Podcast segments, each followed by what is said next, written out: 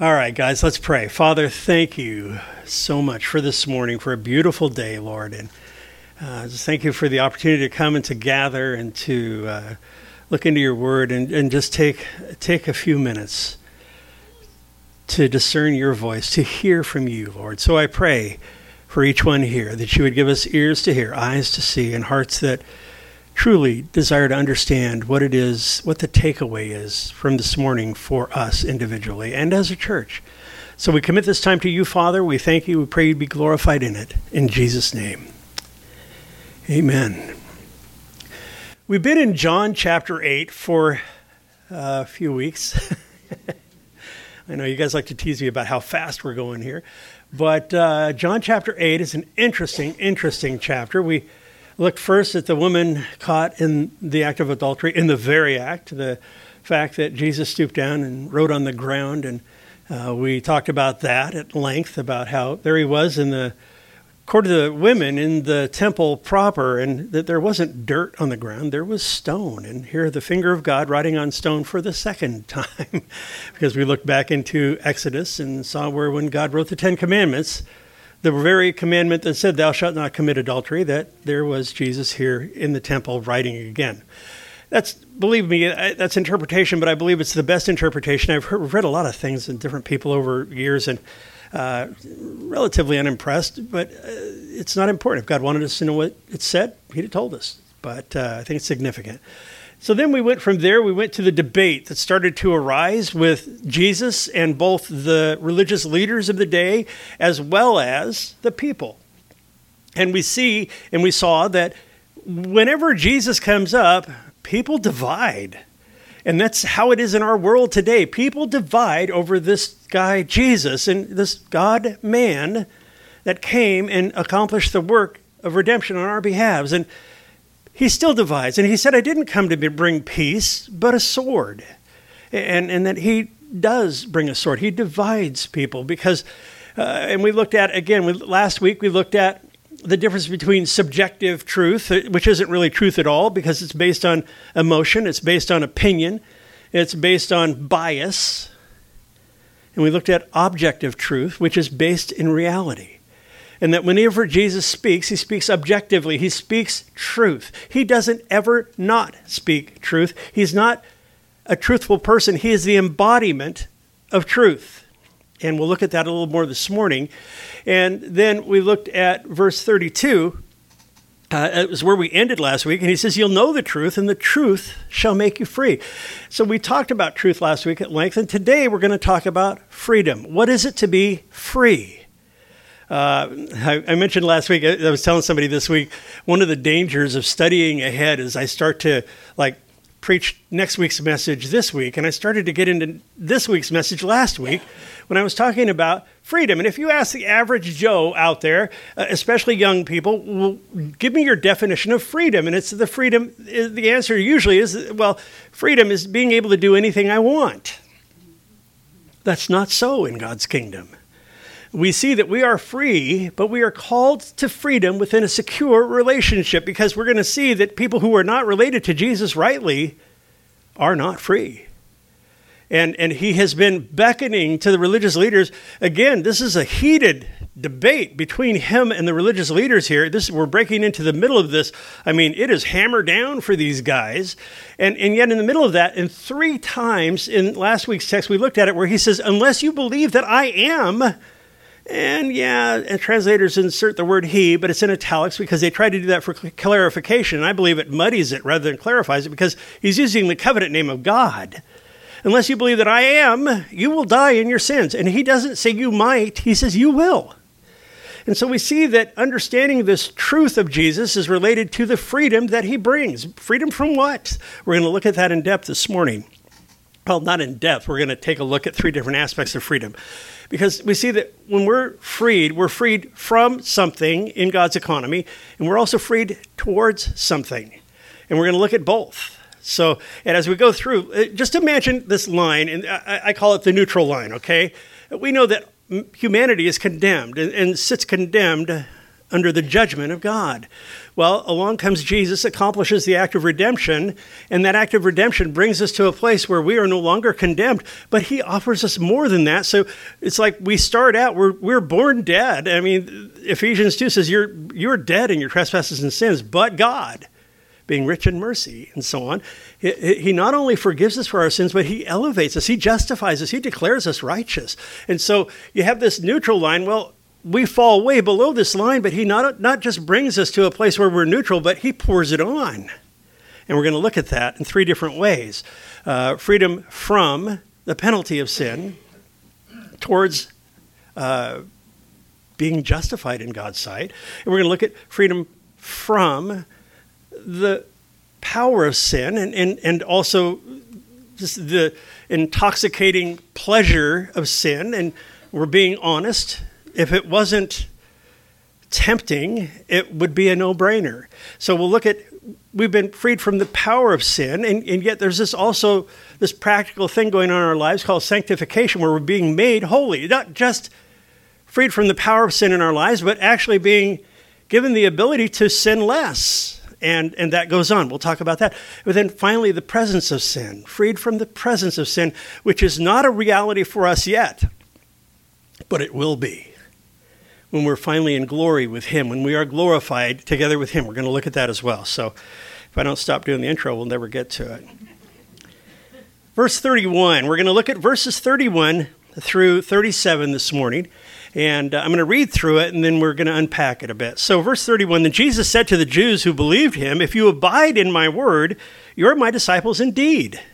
And you shall know the truth, and the truth shall make you free. And they answered him and said, We are Abraham's descendants and have never been in bondage to anybody. So, how can you say that you'll be made free? And Jesus answered them, Most assuredly, I say to you, whoever commits sin is a slave of sin. And a slave doesn't abide in the house forever, but a son abides forever. Therefore, if the Son makes you free, you shall be free indeed. I know that you're Abraham's descendants, but you seek to kill me, because my word has no place in you. So, it's interesting because Jesus makes it clear in verse 31 that holding to his teachings is essential in order to claim to be one of his disciples. We'll talk about that. Further, his teachings should be accepted as absolute truth. This truth and no other has the power to set a person free, as shown in verse 32. So, and, and they're out there in the world, guys, there are many philosophies and ideologies uh, that make a claim for truth. We talked about that last week at length. Not going to go back into it, but all truth is God's truth. Understand that. All truth is God's truth. If He is the creator of all that is, if He upholds, as it says in Hebrews, He upholds all things by the word of His power effortlessly, then is there any truth aside from that? There isn't oh, the deception of the world would have you believe that there's my truth and your truth. We talked about that last week again, uh, you know, where I could tell you I have a certain colored car in the parking lot. You go out there and it's a different make and a different color. And I said, well, it's my truth. That doesn't mean anything. But it's his truth, it's the ultimate reality. So, with that in mind, all claims for truth must be judged and weighed in light of God's revealed truth and knowledge. To adhere, and listen to this, to adhere to a false view of reality is to be held captive, to be enslaved to ignorance. To live apart, a life that's apart from God's rule, is to be held captive to sin. So when we talk about the truth will set you free, free from ignorance, free from sin, kind of like the commercial, but wait, there's more. In verse 34, we see the truth of Jesus sets individuals free from all bondage. The Jews refused to listen to the truth of Jesus, instead, insisting on clinging to their own thing, their own understanding. And that's what drove Jesus' comment in verses uh, 21 and 24 that they die in their sins. I, I mean, he's not. It's it, the Bible tells us it's God's will that none would perish, but all would come to repentance, changing their mind about God. That's what repentance is, and and and that all would come. And so when we talk about people dying in their sins, it's not His will that people do that, but He wants a people that choose Him. He seeks people who will worship Him in spirit and in truth. Again, we're talking about truth. We're talking about freedom here. The, perhaps the most telling verse in this whole section is when Jesus says in verse 37 that they had no room for his word in them. That was very condemning. And again, I, even though this is a heated debate between him and the guys, and, and he had others, uh, I believe he was loving them. Uh, he was wanting to give them truth, and it was his will to reveal truth. And they had shut their minds to the truth of God. So let's work back through this. In verse 31, and Jesus said to those Jews who believed him, If you abide, and the word abide means continue, if you continue in my word, you are my disciples indeed.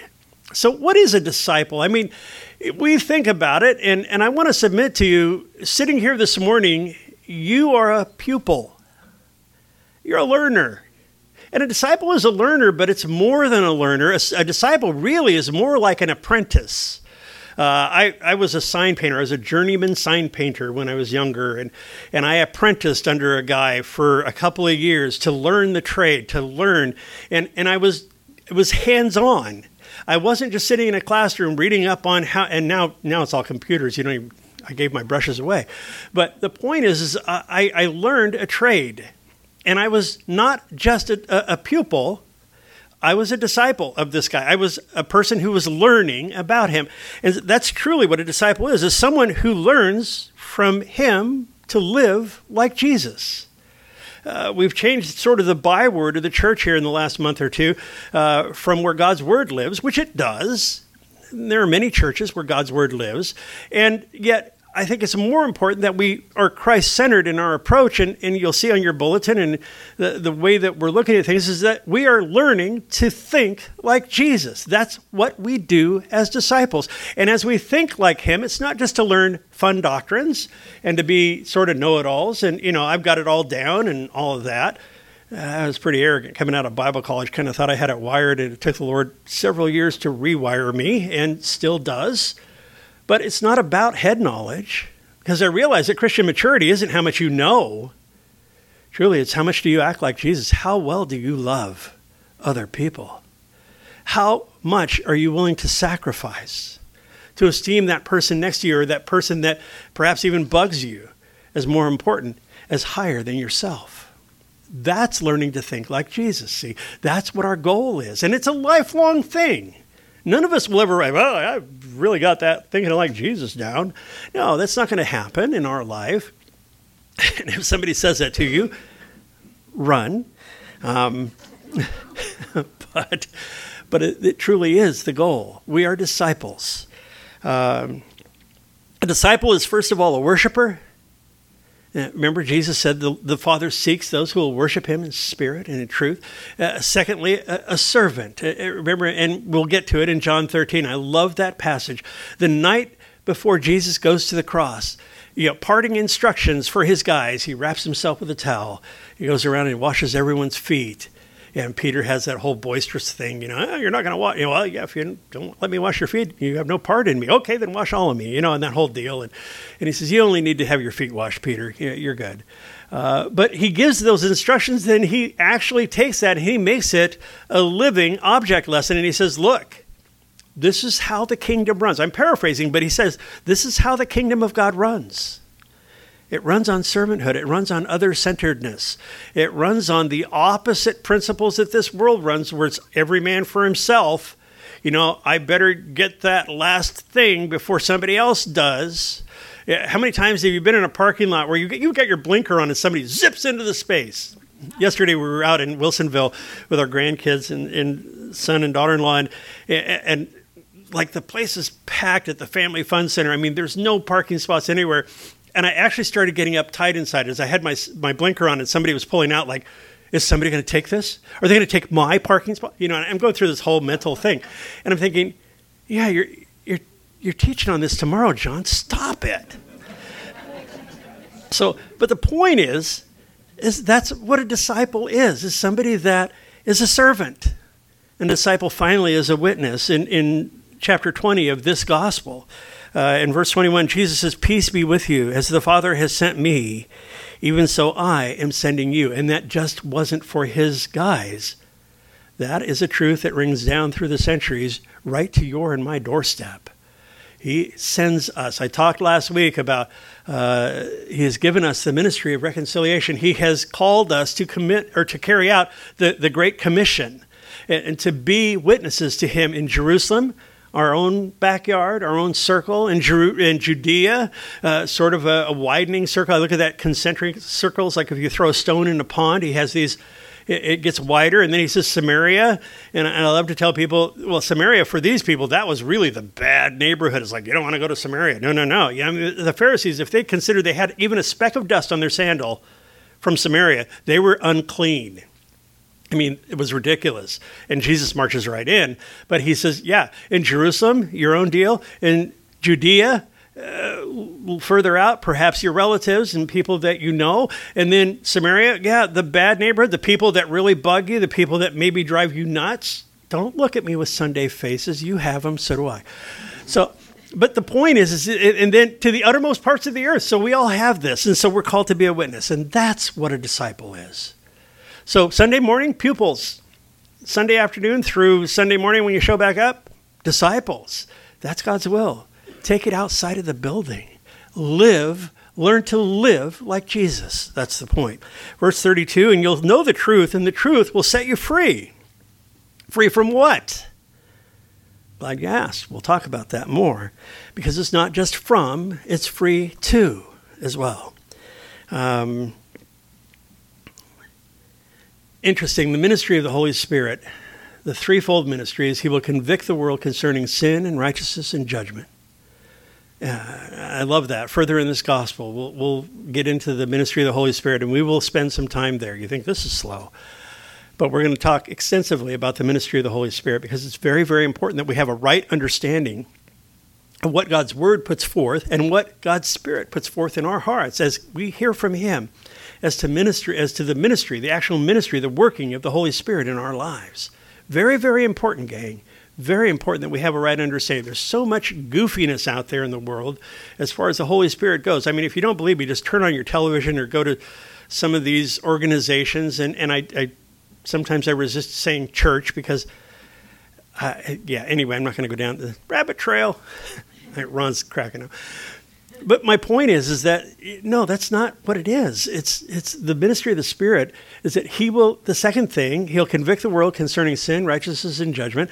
The second thing is he will guide you into all truth. And that's what we're talking about this morning. You will not understand truth short of the, the working of the holy spirit. If you understand what i'm talking about this morning it's not because i'm all that wonderful a great orator or anything like that. It's because the holy spirit is there saying yes this is truth this is right, this is good.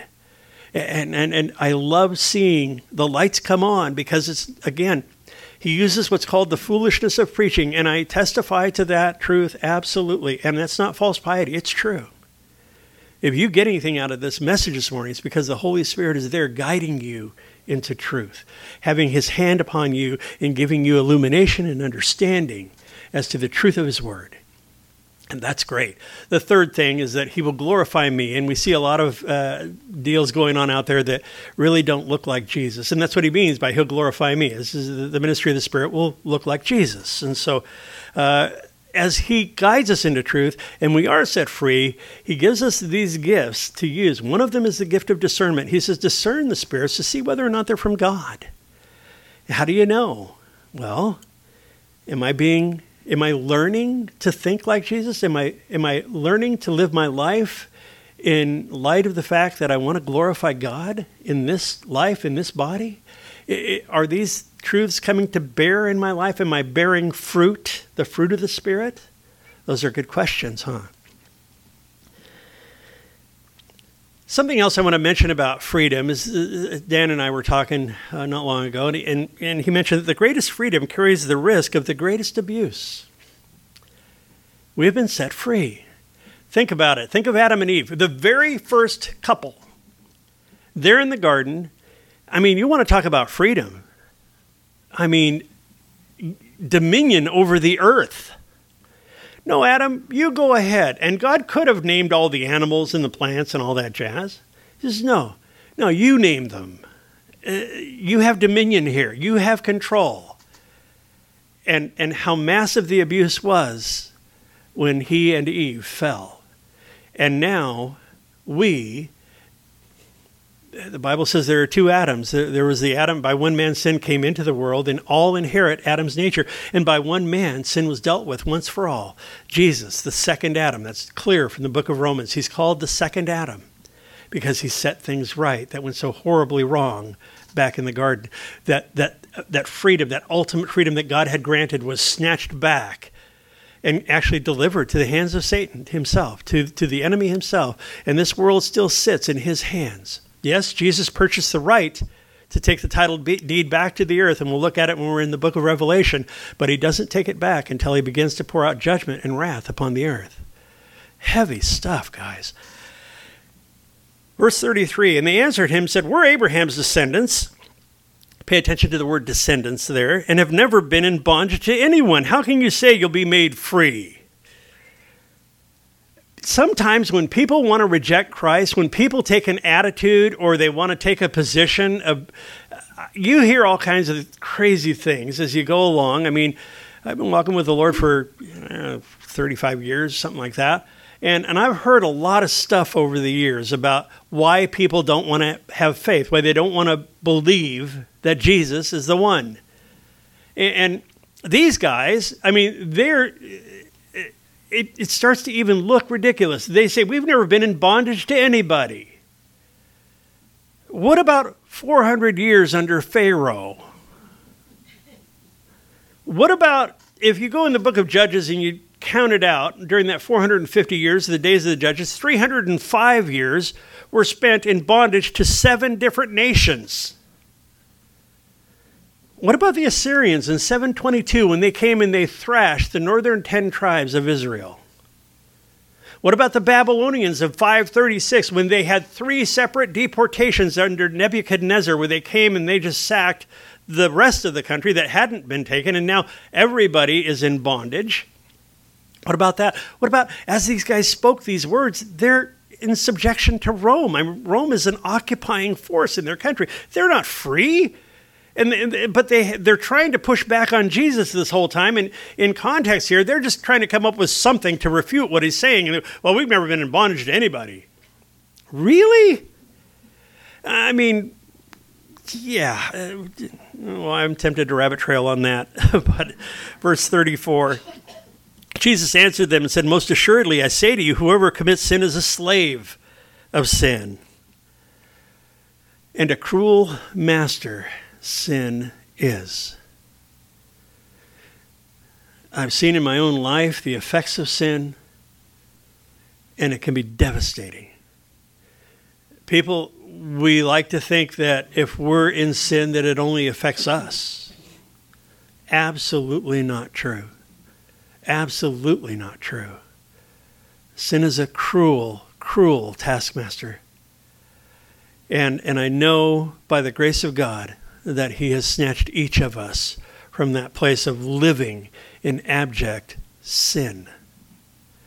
You might think, well, my sin wasn't as bad as the person next to me or the person that I know. That doesn't matter. In God's economy, it's anything that falls short of His glory. All have sinned and fall short of His glory. We'll look at that. Verse 35 And a slave does not abide in the house forever, but a son of, abides forever. And the difference he's making here is a slave, essentially, in their economy, was property. If you were an indentured servant, you let's say you owed a debt you couldn't pay, you sold yourself as an indentured slave to your master. I mean, they didn't have, you know, the the outfits that give you debt consolidation, all that stuff. I mean, you basically sold yourself into slavery, and it was usually seven years what was interesting is in those days, if the guy loved his master, he could go, he could sign up for life after that. And they, you know, the whole thing with piercing his ear with an awl and get, putting a gold ring in there that identified him as property. But what Jesus is saying here is, you're not a slave is property, but a son is an heir. A slave can come and go, but he's talking about permanence here. He's talking about a son being an heir. Therefore, in verse 36, he says, If the son makes you free, you're free indeed. It's a done deal. It's absolute. Verse 37 I know that you're Abraham's descendants, but you seek to kill me because my word has no place in you. Now, in verse 39 and 40, they assert that Abraham is our father, and he says, No, he's not. So, does that mean there's a contradiction here? No, because there's a difference between them being Abraham's descendants by bloodline and being Abraham's children. That's the spiritual aspect. And he's saying, No, you're not. You don't belong to Abraham. You, you belong to hell itself. This is your father, and he, lowercase f father uh, you have your father, and I come from my father, uppercase. And, and we'll talk about that next week because we're going to talk about evil. We're going to talk about the powers of darkness. We're going to talk about all, how all that is connected to what Jesus is talking about with these guys. And, and we're going to talk about there's one camp or the other. There is no fence. And I'm not going to preach next week's message today, but there is no fence. It's you're on you're in one camp or the other. Jesus said, you know, let your yes be yes and your no be no, and anything other than that is evil. And we're going to talk about evil. Kind of an antiquated word, but it's a word that we should all know and we should understand, and we should understand how the other side operates so that we can gird up ourselves and not be subjected to it, so that we can resist the enemy when he comes. So, uh, next week, stay tuned. Okay, we're going to look at three parts here in the time that we have together. I'm going to move through this quickly, but I want to talk about free from the penalty of sin to begin with, and that is past tense. What we're going to look at is free from the penalty of sin is past tense, free from the power of sin is, is present tense, free from the presence of sin, future tense. Okay, past, present, future. That's how this lays out. Uh, and I think it's beautiful the way that the Lord has laid this out. The first place we're going to stop is in Romans chapter 6, verses 20 through 23. He says, For when you were slaves of sin, and that's what Jesus is talking about here in John, you were free in regard to righteousness. Verse 21, rhetorical question. So, what fruit did you have then in the things which you are now ashamed? In other words, there wasn't any. For the end of those things is death. Again, in context here in John, Jesus is talking to these guys. He's telling them, if you don't believe that I am, that I am the Messiah, you'll die in your sins. And so when he's talking about the truth will set you free, free from what? First and foremost is from death itself.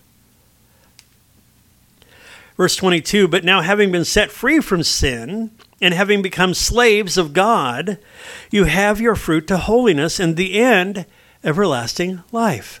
Again, so set free from death to life. For the wages of sin is death, but the gift of God is eternal life in Christ Jesus our Lord. So, what's a wage, guys? It's something you earn. You ever notice that? It's, it's the deeds of the flesh in Galatians 5 and the fruit of the Spirit. Deeds, things you do, a wage, something you earn. It puts the onus on me on you as far as sin goes. But the fruit of the Spirit puts the onus on God to produce the fruit. You don't see a, a, tree struggling to push fruit out of its branches. It just happens when you abide, continue in the tree, when you continue in Christ. It's just part of what happens in the life of every Christian, uh, and I mean real Christian. You will produce fruit. He will produce fruit in your life.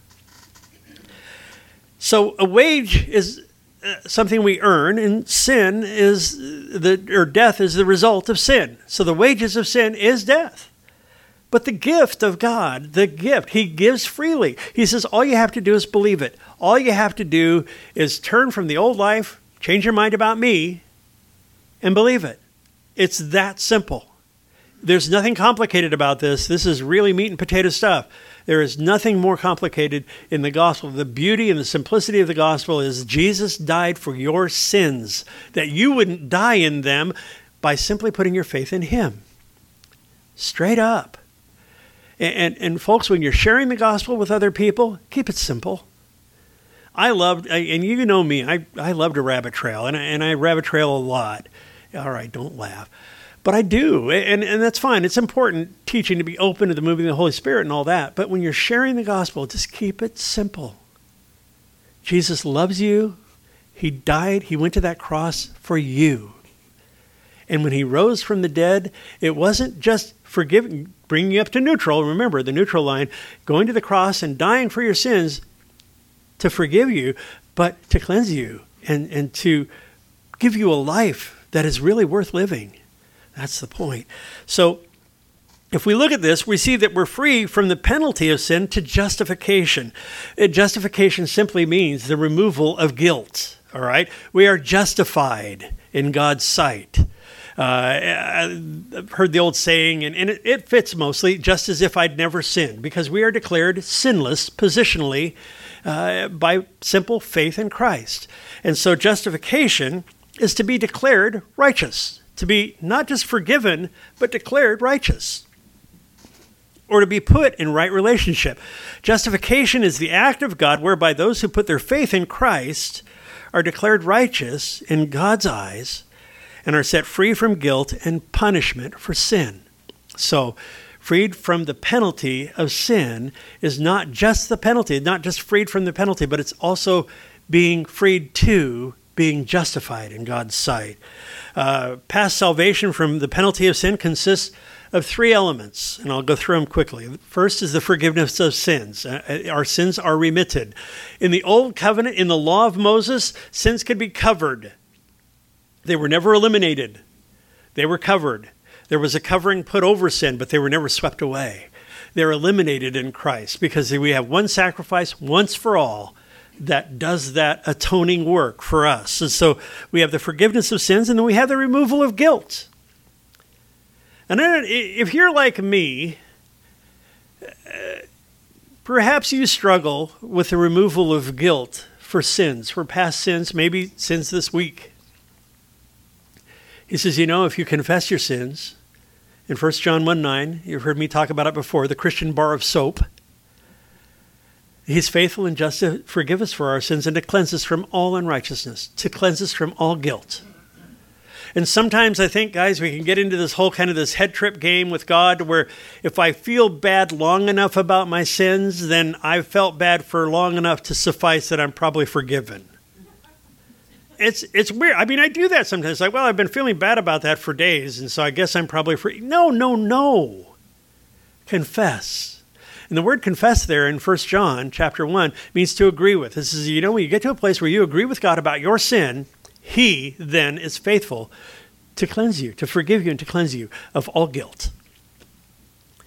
And the third thing is the imputation of righteousness. You are dipped in the righteousness of Christ. He declares you righteous. Now, when I blow it, Jesus, the advocate we have with the Father, says, No, no, Father, that one's on me. He belongs to me. She belongs to me. So when I sin, we have an advocate, and Jesus says, No, they're righteous. They have been declared righteous righteousness, it's Jesus' righteousness which is placed on my life. Fabulous truth. And you know, these are themes that run all through God's Word. Uh, we're just touching on them this morning. These are there are strong passages, a number of passage, passages for each of these. And I'm just giving you a sample passage as we move through because I want you to understand that freedom in Christ is not just freedom from, but it's freedom to. So, the second part I want to look at here is free from the power of sin, and that's the present tense. That's the present reality that we're dealing with. So, I've been forgiven for my sins, and now I'm in this place where I don't have to be enslaved to it. That's what Jesus is talking about is people that are enslaved to sin. And, and you don't have to be a slave to sin because you can be enslaved to righteousness. And I want to look at first or Second Timothy chapter 2 uh, in verse 24, he says, And the servant of the Lord must not quarrel, but be gentle to all, and able to teach and patient. And Timothy is giving his sort of qualifications for an elder or a pastor, you know, somebody that leads, but this is instruction for all of us. He says, In humility, verse 25, correcting those who are in opposition, if God perhaps will grant them repentance, so that they may know the truth Listen to this. Verse 26 is key. He says, And that they may come to their senses and escape the snare of the devil, having been taken captive by him to do his will. So, when someone is not walking with the Lord, when somebody has not experienced the saving grace of Jesus Christ, they're enslaved to sin. They're enslaved to the powers of darkness. And I know it's nobody's going to walk over and say, "Hey, I'm enslaved to Satan. How are you doing?" That's not. I mean, it's well, I hope not anyway. But the point is, is that you're either enslaved to Christ or you're enslaved to the powers of darkness. You are subject to the powers of darkness. Again, this is not gray areas here. In God's economy, it's black or white. You're either for me or you're against me, Jesus said. Uh, and all through, again, the themes through the New Testament are very clear. You either are enslaved to God, a bond slave, a willful slave to Him, a doulos is the Greek word, or you are enslaved to the powers of darkness. That's that's the point of Jesus coming. That's the point of the gospel to set you free from that. When Jesus sat down there in Luke chapter um, 4, I think in verse 18, and he opens the scroll. Remember, he went back to his hometown of Nazareth and, and he opened the scroll of Isaiah. And, he, and he, one of the things that he said is, I've come to proclaim deliverance or freedom to the captives. And then he rolls up the scroll, sits down, hands it to the attendant, sits down, and says, Today that scripture is fulfilled in your presence. Part of the central aspect of his ministry is to free us from the powers of darkness that enslave us from birth. If you don't believe me, take the bottle away from a baby. See if that kid has a fallen nature. I mean, we are born spiritually dead. We are born fallen. We inherit Adam's nature. We're not responsible for Adam's sins, but we have a nature that's called sin. You know what that manifests as? Sins. All right? So the next time you're tempted to go bonk somebody over the head because of their sins, understand if they don't belong to Christ, they're just going with their nature. They're going with what seems natural to them because the natural man doesn't understand the things of God. We we're told that very clearly. So the point is, is we're set free from the power of sin in our lives. We're also set free from the draw, from the pleasure of sin. Hebrews chapter 11 says that Moses chose to be identified with these Hebrew slaves rather than to endure the passing pleasures of sin. Again, it'd be a no brainer. If there wasn't a, an attraction to sin, if there wasn't something that titillating about it, there wasn't something that would draw me, it'd be a no brainer. Like, I don't have to worry about that. But we do. How often are people enslaved by something that they think is good? Drive down the street or walk through the supermarket and see the people that you know are enslaved to drugs. I look at how rampant heroin is in our society, how rampant meth is in our society, and there was a draw, an initial draw to that, to those people. Hey man, let's party, let's have a good time. That's the draw, that's the hook. And pretty soon, one day, that person, whether it's drugs, alcohol, sex, it, you know, there's a whole plethora of things that will call your name, call my name that will tempt us. But God will never allow us to be tempted above that which we're uh, able to handle, and He always gives us a way of escape. So there's that draw there that sin has. Learn to understand and identify temptation when it comes. That kind of, if you've been a Christian for long, you know, it's that sense of, man, I'm kind of getting swept off my feet. I want to do that thing. Learn to identify that and learn that you don't have to because you've been freed from the power of sin. The Holy Spirit doesn't cooperate with that stuff.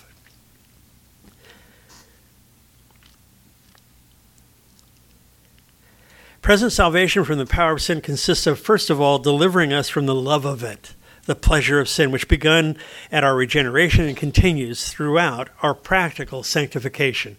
Because we're freed from the power of sin to sanctification. These are big doctrines. Uh, we, have been justified by grace. We've been sanctified by grace through faith, through simple believing that He cleanses us. At salvation, at that moment that I trust Him with my life and I turn to Him and I release my life to Him and His Holy Spirit fills me and comes in, I am declared sanctified. The word sanctify is from the Latin word sanctus, which is the word holy. So we are being holified. We've been declared holy, and we are being made holy. We are being we are a holy priesthood. We are set apart to God. And that's what being holy is, is that that process of being set apart. So, am I sinless? No. But as I walk with the Lord and as He works in my life and He shows me that I don't have to live this way, as the Holy Spirit now informs my thinking, and as I go forward in my life, I am freed from the power of sin to sanctification, to being made holy, to learning to think more and more like Jesus, learning to act more and more like Jesus. It's the opposite of church, guys. And I don't mean church in, in the good sense, but I mean, we could all come here and just play church. We could all come here and say, you know, I, I went to church on Sunday and what's for lunch, you know, and, and it's like, he, he says, don't, James says, don't be like a guy that, that when he gets into the presence of God, that it's like a guy that sees himself in a mirror and he says, "Oh man, you know, I don't like what I see," and, and neither do I most mornings. But uh, you know, he, it's like the guy that sees himself in the mirror, and then it, when he turns around, it's gone. He says, "No, come with an attitude of expectancy to hear from the Lord, and then when you turn around, hang on to that thing, walk out that door, and live for Christ, and live for Him." and the glorious life that he gives. There's nothing burdensome about that, and that is everything but playing church. That's what I mean when I say it's not like church. Because he calls us to a life. He calls us to be a light in a very dark and darkening world, doesn't he? So, the pleasure of sin and this practical sanctification. The second thing we see about being delivered from the power of sin is from its power of blinding delusion.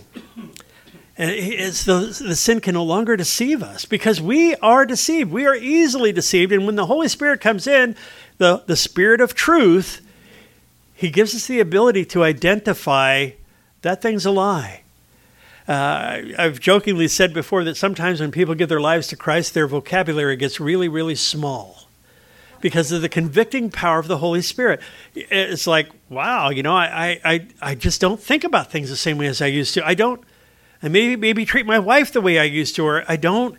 And, and we're all in process. Again, I don't want to say that we've arrived because this practical sanctification goes with us till the day this heart beats its last here and it's first there.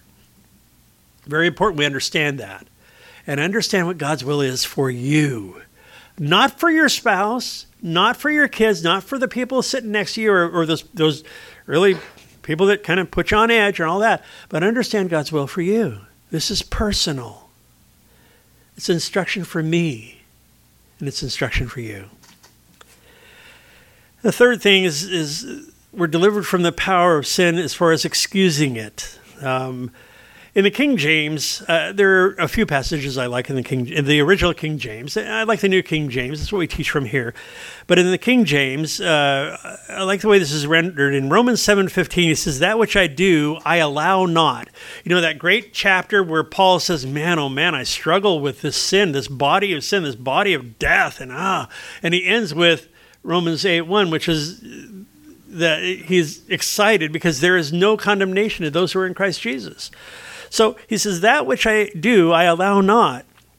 And this is one of the surest marks of regeneration, the imparting of life, when we are made alive spiritually.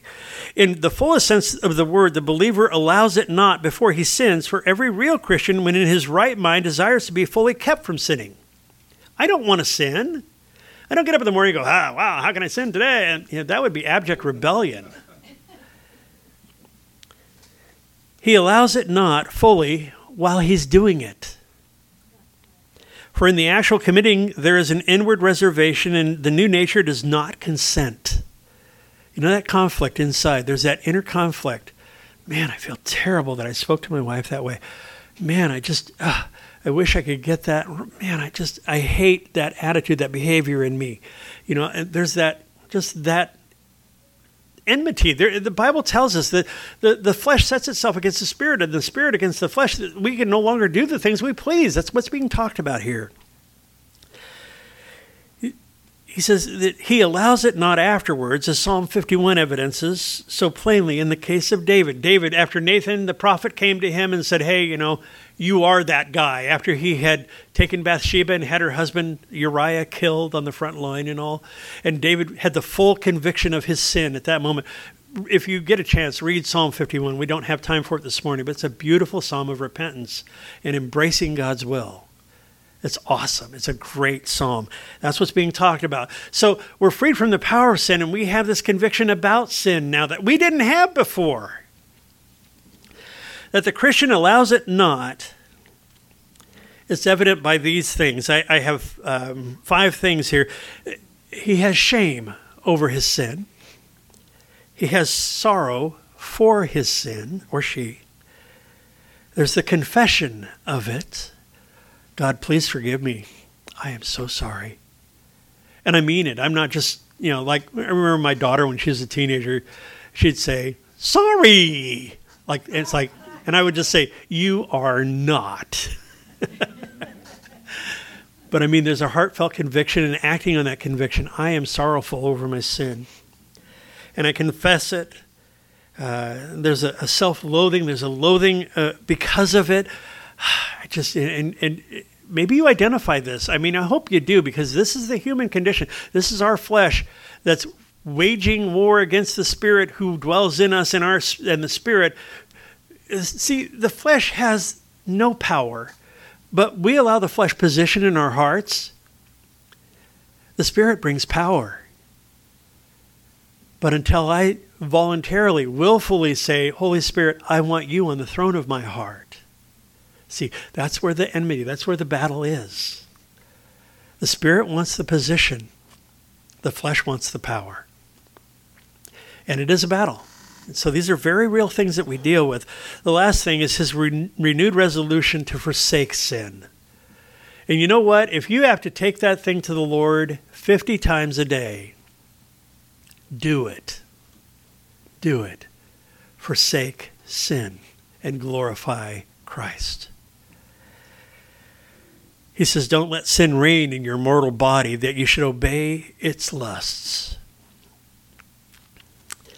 The last thing we're going to talk about is free from the power of sin. Or, I'm sorry, or the last thing we're going to talk about is free from the presence of sin. I'm sorry, future. And this is interesting. It's a, a, when we look at let me before I go into that, I want to look at three things that talk about sanctification. I'm getting ahead of myself here because I want to close on time. Huh, that's a joke. Um, the first is it, there are three aspects to sanctification. The first is instantaneous sanctification. You were sanctified, you were declared holy because you get that's part of what's behind door number one. When you choose Christ, He chooses you and, and you see that you are declared holy. You are, by declaration, holy. That's what a saint is, a holy one. It's a, it's a marvelous thing to realize that your position, my position in Christ, is that we have been declared clean. We are being sanctified, but we have been sanctified. The second is progressive sanctification, and that has to do with our spiritual growth.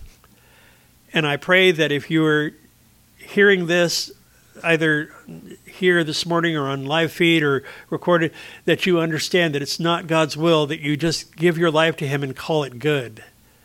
But there's this process of sanctification that we're all engaged in that results in our growth to the glory of God. The last thing is ultimate sanctification, and it has to do with our eternal state when we're there with Him.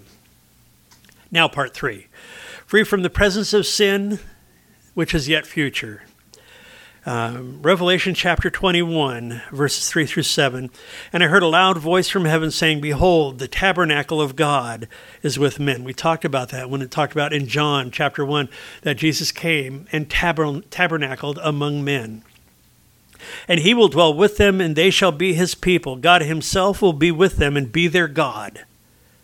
And God will wipe away every tear from their eyes, and there shall be no more death, nor sorrow, nor crying be no more pain, for the former things have passed away. The curse is gone when we are in His presence. There won't be any sin. There won't be any pain. There won't be any heartbreak. There won't be any tears. Oh, how I look forward to that day, and I pray you do too, because that is our hope. When we talk about hope as Christians, this is it. Verse 5 And then he who sat on the throne said, Behold, I make all things new. And he said to me, Write, for these words are true and faithful. And I picture the Apostle John as the, uh, as the Lord is giving him the ability to write these things down, I, I, picture him being so blown away because he's looking at the new Jerusalem coming down out of heaven from God, being so blown away that he has to be reminded to write. Oh, oh, oh, yeah, right. Yeah, you want me to write this? Yeah, okay. So he says, yeah. He said to me, Write, for these words are true and faithful. And he said to me, It's done. I'm the Alpha and the Omega, the Omega, the beginning and the end, and I will give of the fountain of the water of life freely to him who thirsts. He who overcomes shall inherit all things, and I will be his God, and he shall be my son. Free from the presence of sin, we wrestle in this life because we live on a fallen planet, and we have this nature, this Adamic nature, that is no longer the dominant nature in our lives but we pack that corpse around and it rears its ugly head, and we sometimes obey it, don't we? Let's be honest. We obey that lust. We obey that temptation. We obey that thing. And God says, No, I don't want you to live that way. I want you to live a life that's not just on the neutral line. You've been forgiven, but I want you to live a life that's plentiful and joyful and prosperous and productive. That's His will. It's His revealed will for your life and mine. How does that happen? By simply saying, Lord, bread of heaven, feed my soul. Lord, by your Holy Spirit, speak to me. And he does speak. In that still small voice, give me illumination, give me direction, give me answers in my life. Because I might have my back against the wall and I'm going through some stuff and I don't know what they are, but I know he does. That's where peace is found. That's where freedom is found. Free from the penalty of sin I don't have to live there anymore. I have been freed, and not only freed from the penalty of sin, I've been justified in God's sight. I have a new life. I have new purpose. I have a new direction. I'm a child of the King. Freed from the power of sin, sin no longer has dominion over me. I sometimes still sin, and yet I want to stay current with the Lord. I don't want to have my life become the elephant in the room. Again, been in that place, don't like it, don't ever want to be there again. And if you got an elephant in the room in your life, repent. Change your mind about it. Ask God to forgive you and to empower you because He won't just bring you to the neutral line, He'll pour it on in your life. I guarantee you, based on the Word of God, that's what He'll do.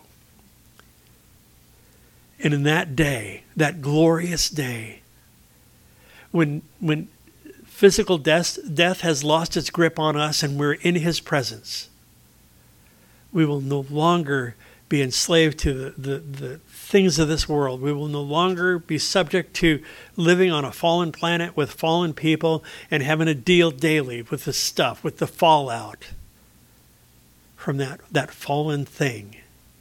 Because He will wipe away every tear, He will take away all guilt, He will remove all of that stuff that we deal with, all of those things that so burden us even if we're walking with the Lord, they burden us, don't they? I mean, it's hard. Sometimes this life is hard. And yet he says, you know what? There is laid up for you a future and a hope in heaven. You know, there's much more on hell in the New Testament than there is on heaven. And I think it's because he is, you know how you, you get a surprise for your kids? I think he wants to just pour it on in my life and in yours. He wants us to look forward to that place, but you know, He doesn't want us to die for Him, He wants us to live for Him. And so I encourage you, brothers and sisters, live for Christ. Be free from the penalty of sin, live free. Understand that you're freed from the power of sin. It doesn't have to have dominion over you, and, and just deal with it. Come to the Lord. Find an, an accountability partner if you're dealing with a, do, a life dominating sin. And Christians get hung up in life dominating sins. And as long as that's a secret, you're held captive to it. Find someone with whom you trust to be accountable. If you want to talk to me, it doesn't go any further, it doesn't go to my wife or anybody else. But deal with sin in your life. You are freed from the power of it. Live that way. And look forward to the blessed hope we have in Christ. What a glorious way to live. What a, what a package he gives us through simple faith. Saying, Lord, I don't manage my life very well, but you do. You have the, the ability to. So let's bow our hearts and our heads before the Lord for a minute, just a couple of minutes, and just allow the Spirit of God to search your heart. And if you're in a place where perhaps you've never done business with Jesus for the first time. Perhaps today is the day. Perhaps today is the day of your visitation, of, of your salvation, of your being freed from the grips of sin. Not just freed from, but free to a life in Christ. If that's where you're at, I'm not going to embarrass anybody. While everybody's head is down and eyes are closed, just look up at me and meet my eye because I'd like to pray for you. Is there anybody in here this morning that has never given their life to Christ but would like to? If I don't see you, slip your hand up in the air. All right. Is there anybody here who perhaps the Spirit of God has touched your heart in a significant way this morning? Perhaps you're identifying areas where you would like to just release those things afresh to Him and to see Him not only cleanse you, but grow you through them. If you're in a place where you'd like prayer this morning, uh, just for those things that we've been talking about. Again, I would like to ask you to just look up, meet my eye. I want to pray for you as well. Is there anybody in here that's struggling in that way that would just like prayer? Is that what you're doing? Okay, good. Anybody else? Don't be shy. Is that what you're doing? Okay, good. Good. All right, good. Anybody else? Oh, Father, for these Lord, and, and even for those that perhaps didn't look up but just desperately need you this morning, we pray by your Spirit, pour it on, Lord. We know, Lord, that your forgiveness is sturdy and real, and so I pray that if there are areas of sin, that you would forgive. And I pray, Father, that you would uh, just uh, give the assurance that you have you've taken care of the guilt, that there is no guilt, there is no condemnation for those who are in Christ Jesus. So we just thank you for that. We pray that you would empower and that um, the enemy's hand would be bound as these walk forward from here. Lord, we thank you for this message. We thank you for this day and for this time to gather. We thank you, Lord, for your word and for your Holy Spirit who drives these things into our hearts. We pray, Father, that we could appropriate them and that we could glorify you in the process. So thank you. We commit these things to you. We pray you go before the rest of our day. And we ask it in Jesus' name. And they all said, Amen.